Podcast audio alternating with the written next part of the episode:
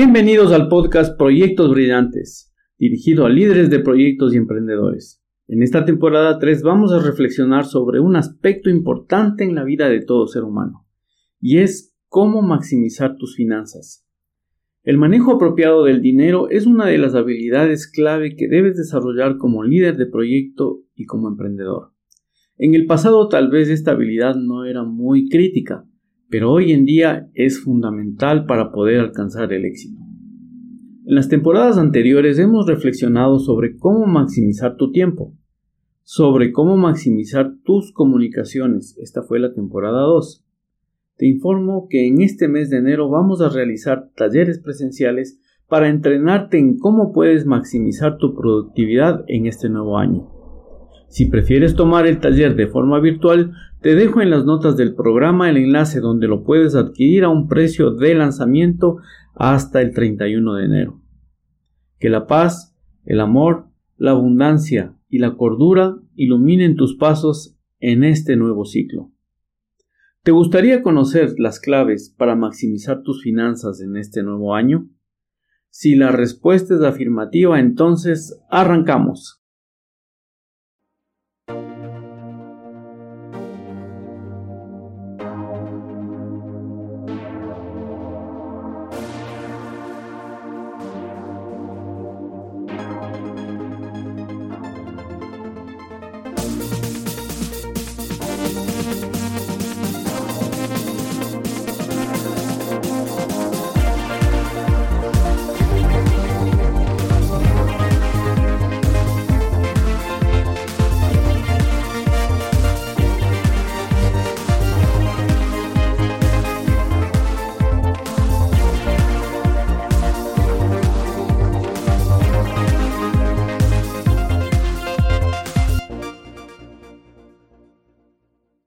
Muy buenas a todos, soy Franz Tufiño y este es el podcast Proyectos Brillantes, dirigido a líderes de proyecto y emprendedores que quieren compartir, descubrir y aprender claves para que sus proyectos, sean estos pequeños o grandes, tengan resultados espectaculares, extraordinarios y que cumplan con el propósito para el cual fueron creados, dejando un legado, un aporte que contribuya a hacer de este mundo un poco mejor. El mundo está cambiando muy rápido y los líderes necesitamos desaprender, aprender y reaprender de forma permanente. Necesitamos reconocer los obstáculos internos y externos y luego necesitamos tener la motivación necesaria para superarlos y alcanzar los resultados esperados. Este podcast está hecho para ti, para poder ayudarte a ser cada día mejor.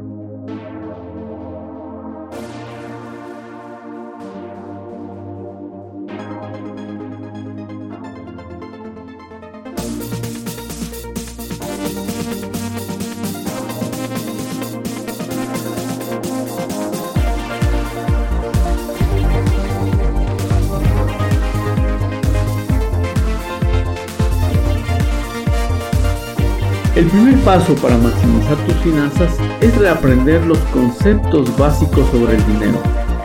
Para empezar, podemos hablar de cómo el dinero surgió como un medio para facilitar el intercambio de bienes y servicios. En lugar de tener que cambiar un producto por otro directamente, el dinero nos permite usar algo que tiene valor universal y aceptado por todos para pagar por lo que necesitamos. Uno de los primeros ejemplos de dinero conocido es el trueque, que consistía en intercambiar bienes de forma directa. Por ejemplo, podrías darle a alguien una gallina a cambio de una cesta de verduras. Sin embargo, el trueque tiene varias desventajas, como el hecho de que no todos los bienes tienen el mismo valor para todas las personas y que es difícil encontrar a alguien que quiera exactamente lo que tú tienes y que tenga algo que tú quieras en el momento que tú lo necesitas. Para solucionar estos problemas surgieron los intercambios indirectos, en los que se utilizaba algo como el dinero para facilitar el trueque. Uno de los primeros ejemplos de dinero indirecto fue el trueque con metales preciosos, como el oro y la plata. Estos metales eran valiosos por sí mismos y podrían ser fácilmente divididos y transportados, lo que los hacía ideales para servir como dinero. Con el tiempo, el dinero ha evolucionado y ha adoptado diferentes formas, En algunos lugares se ha utilizado el dinero en forma de monedas de metal, mientras que en otros se ha utilizado el papel moneda, o ambos. Cuando se crearon las monedas estaban referenciadas al patrón oro, el cual dejó de ser el patrón para el dinero en el mundo en mil novecientos setenta y uno, cuando en Estados Unidos se abandonó la convertibilidad del dólar en oro. Esto significa que ya no era posible cambiar dólares por una cantidad fija de oro. Antes de eso, el sistema monetario internacional se basaba en el patrón oro, que establecía una tasa de cambio fija entre las monedas y el oro. Esto significaba que cada moneda nacional tenía un valor fijo en oro, y que el oro era el único medio de pago internacional reconocido. Sin embargo, el patrón oro comenzó a tener problemas durante la Primera Guerra Mundial, cuando los gobiernos necesitaron emitir más dinero para financiar la guerra, abandonaron temporalmente la convertibilidad del oro. Después de la guerra se estableció el sistema de Bretton Woods, que estableció una tasa de cambio fija entre el dólar y el oro y estableció el dólar como la moneda internacional dominante.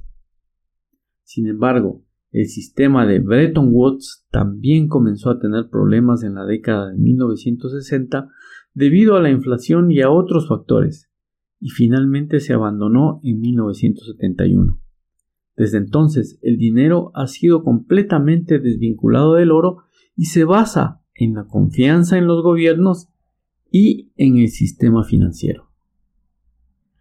Así que la primera reflexión que te invito a realizar es que el dinero siempre ha sido solamente una herramienta que facilita el intercambio de bienes y servicios.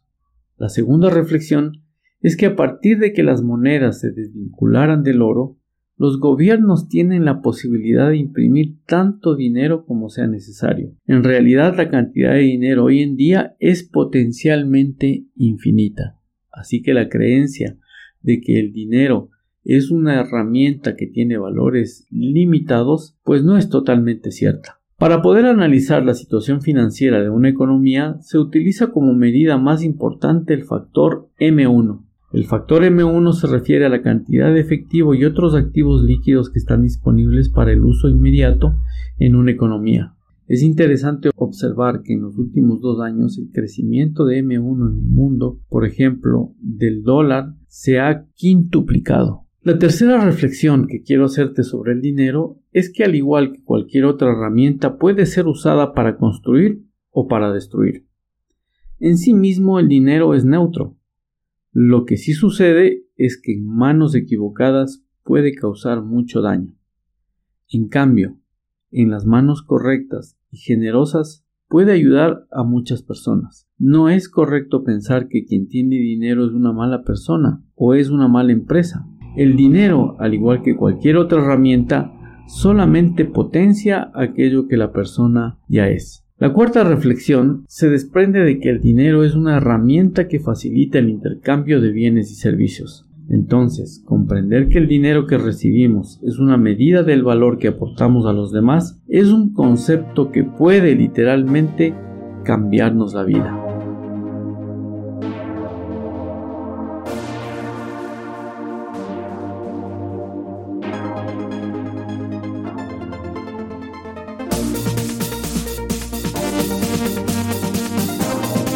¿Cuál es el valor que entregas tú como líder de un proyecto? Desde mi punto de vista y apoyado en la guía del P M B O K del P M I, un líder de proyectos es la persona que contribuye a que los objetivos del negocio se cumplan de forma sostenible, satisfacer las expectativas de los interesados en el proyecto, que los beneficios del proyecto sean más predecibles, que se aumente la posibilidad del éxito del proyecto, que se entreguen los productos y servicios en el plazo establecido dentro del presupuesto asignado y con la calidad acordada, resolver problemas e incidentes, responder a los riesgos de manera oportuna, optimizar el uso de los recursos de la organización, identificar, recuperar o concluir proyectos fallidos, gestionar las restricciones de un proyecto, esto es, alcance, calidad, cronograma, costos y recursos. En el capítulo dos del libro Proyectos Brillantes hablo sobre por qué y para qué una empresa contrata a un gerente de proyecto. Con estos valores que aporta un gerente de proyecto, también es entendible cómo esta profesión está creciendo en el mundo. Cada vez se necesita más líderes de proyecto. Es oportuno también preguntarnos cuál es el valor que entrega un emprendedor, porque este podcast también está dirigido a emprendedores y recuerda que el dinero es una medida del valor que tú estás aportando a la sociedad. El valor que entrega un emprendedor depende de la empresa que crea y de cómo utiliza su plataforma para aportar soluciones o mejorar en la vida de las personas y en la sociedad. Pero en términos generales, el valor enorme que aportan los emprendedores son: uno. Implementan soluciones innovadoras a problemas o necesidades que tienen las personas o las organizaciones, creando valor a la sociedad. dos. Crean empleo y contribuyen al crecimiento económico de una comunidad o región a través de la creación de una empresa y la contratación de trabajadores y también de proveedores. tres. Ofrecen productos o servicios que mejoran la calidad de vida de las personas, como alimentos saludables, productos de cuidado personal, servicios de entretenimiento. cuatro. Algunos emprendedores utilizan su empresa para abordar problemas sociales o medioambientales y hacer un impacto positivo en la sociedad, en particular aquellos emprendimientos que basan sus modelos de negocio en la sostenibilidad y en la economía circular. Quinto, son el gran motor que contribuye a generar abundancia en una sociedad. Así que seas líder de proyecto o seas un emprendedor, la manera de generar mayor abundancia en tu vida económica es ofrecer más valor a la sociedad. Entregar más valor al mercado traerá como consecuencia mayor abundancia y así podrás servir cada vez a más personas. Una manera de maximizar tus finanzas es acostumbrarse a hacerte la siguiente pregunta: ¿cuál es el valor que las personas y las empresas que les va bien ofrecen? Recuerda que una de las claves para ser cada vez mejor es el modelar, es el imitar, es el aprender de aquellas personas o organizaciones que les va bien. Mantente atento a los problemas, necesidades o deseos que tienen o tendrán las personas y encuentra la manera de ofrecerles algo de valor. Si tu propuesta de valor realmente resuelve el problema o satisface esa necesidad o deseo y es confiable, entonces las personas estarán dispuestas a agradecer tu aporte con su dinero.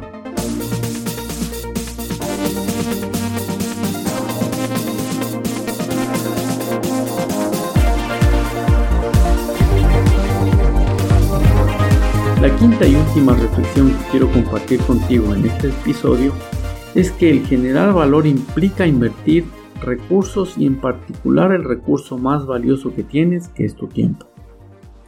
Un ejercicio interesante es calcular tus gastos en función del tiempo. Por ejemplo, si tu ingreso neto es de cuatro dólares por hora y quieres comprar un libro de doce dólares, en términos de tiempo ese libro te está costando tres horas.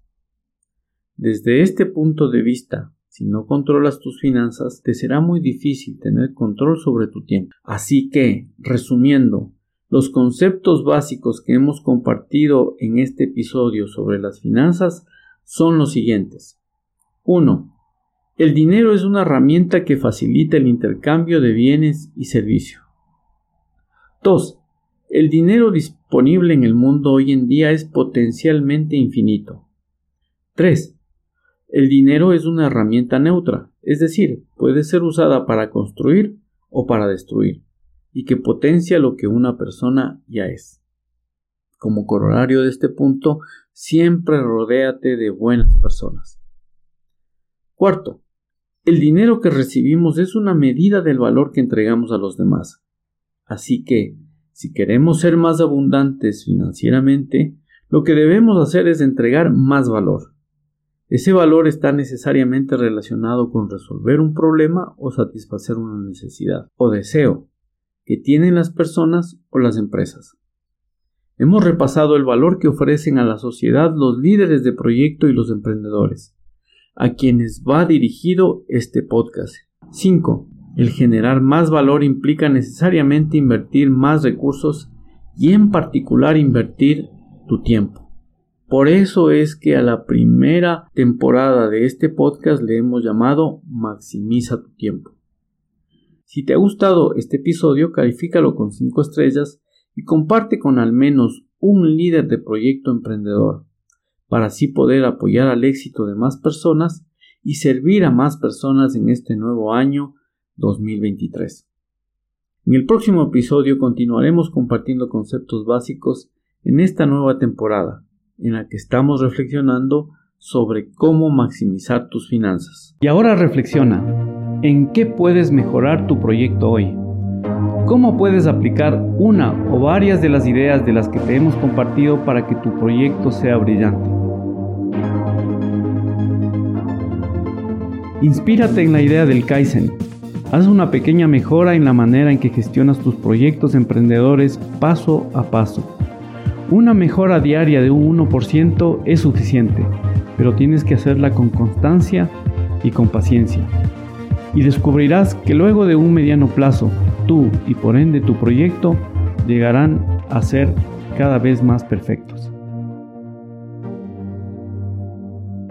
Un emprendedor es como un atleta de alto rendimiento. Recuerda que tus proyectos serán mejores solamente si tú eres mejor.